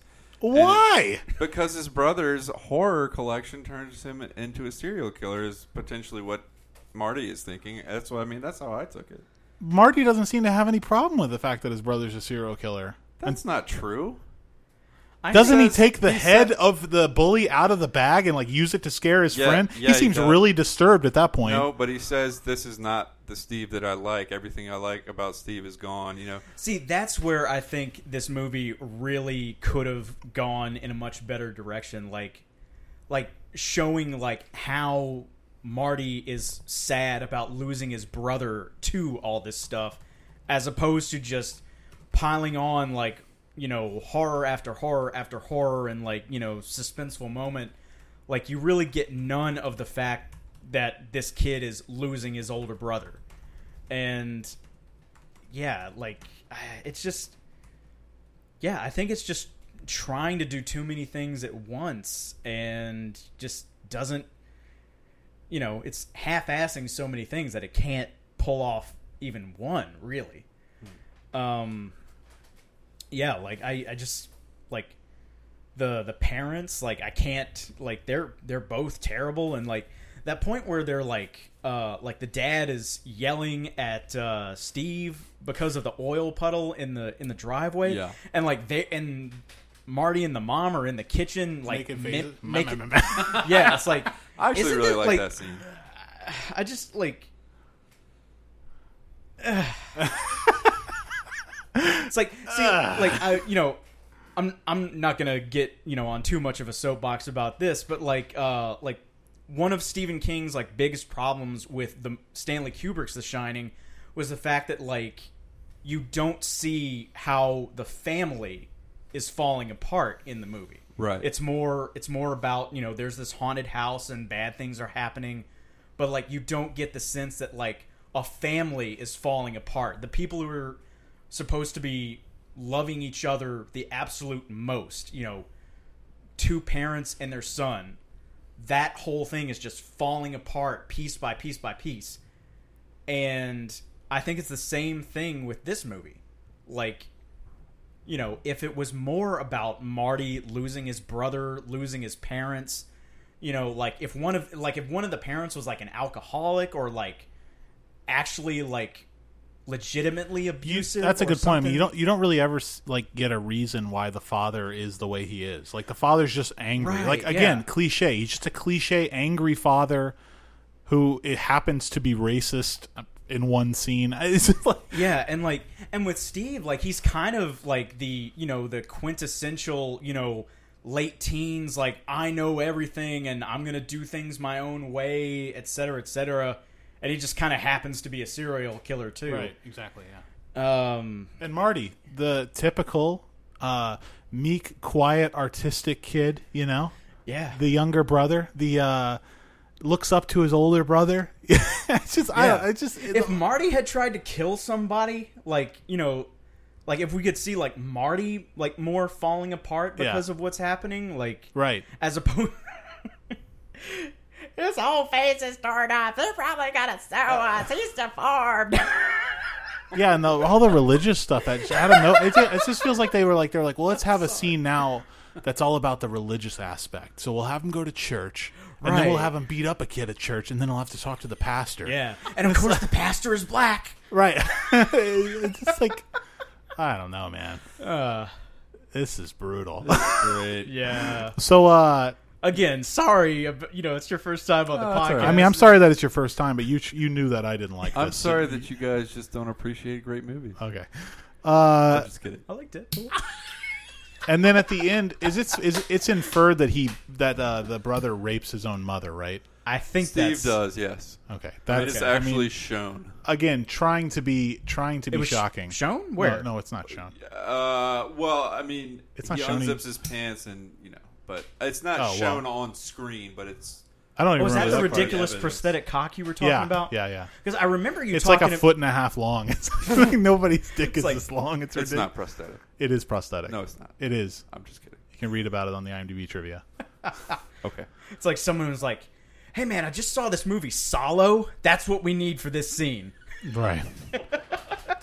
um, I will say the uh, I had a the the one positive that I had last time was that the animation in the opening credits is kind of interesting. I like the animation. I I, I kind of hate it now. Uh, Why? I don't know. It just rubs me the wrong way now. Just it doesn't really look that great, and I don't understand it. Like it's it's the superheroes from his graphic novels, which also like mean nothing to anything in the plot. It's just like something he does with his friend, and like I- I mean I don't. It just He loses his friend. I mean, that's. I know why. Like he, it's like he bullies his own friend away from him for no fucking reason. Because Well, also, torn. uh, He's- apparently he's- his friend like doesn't like him that much either. Right. Like people bully you and like they bully me because of you and Yeah, yeah.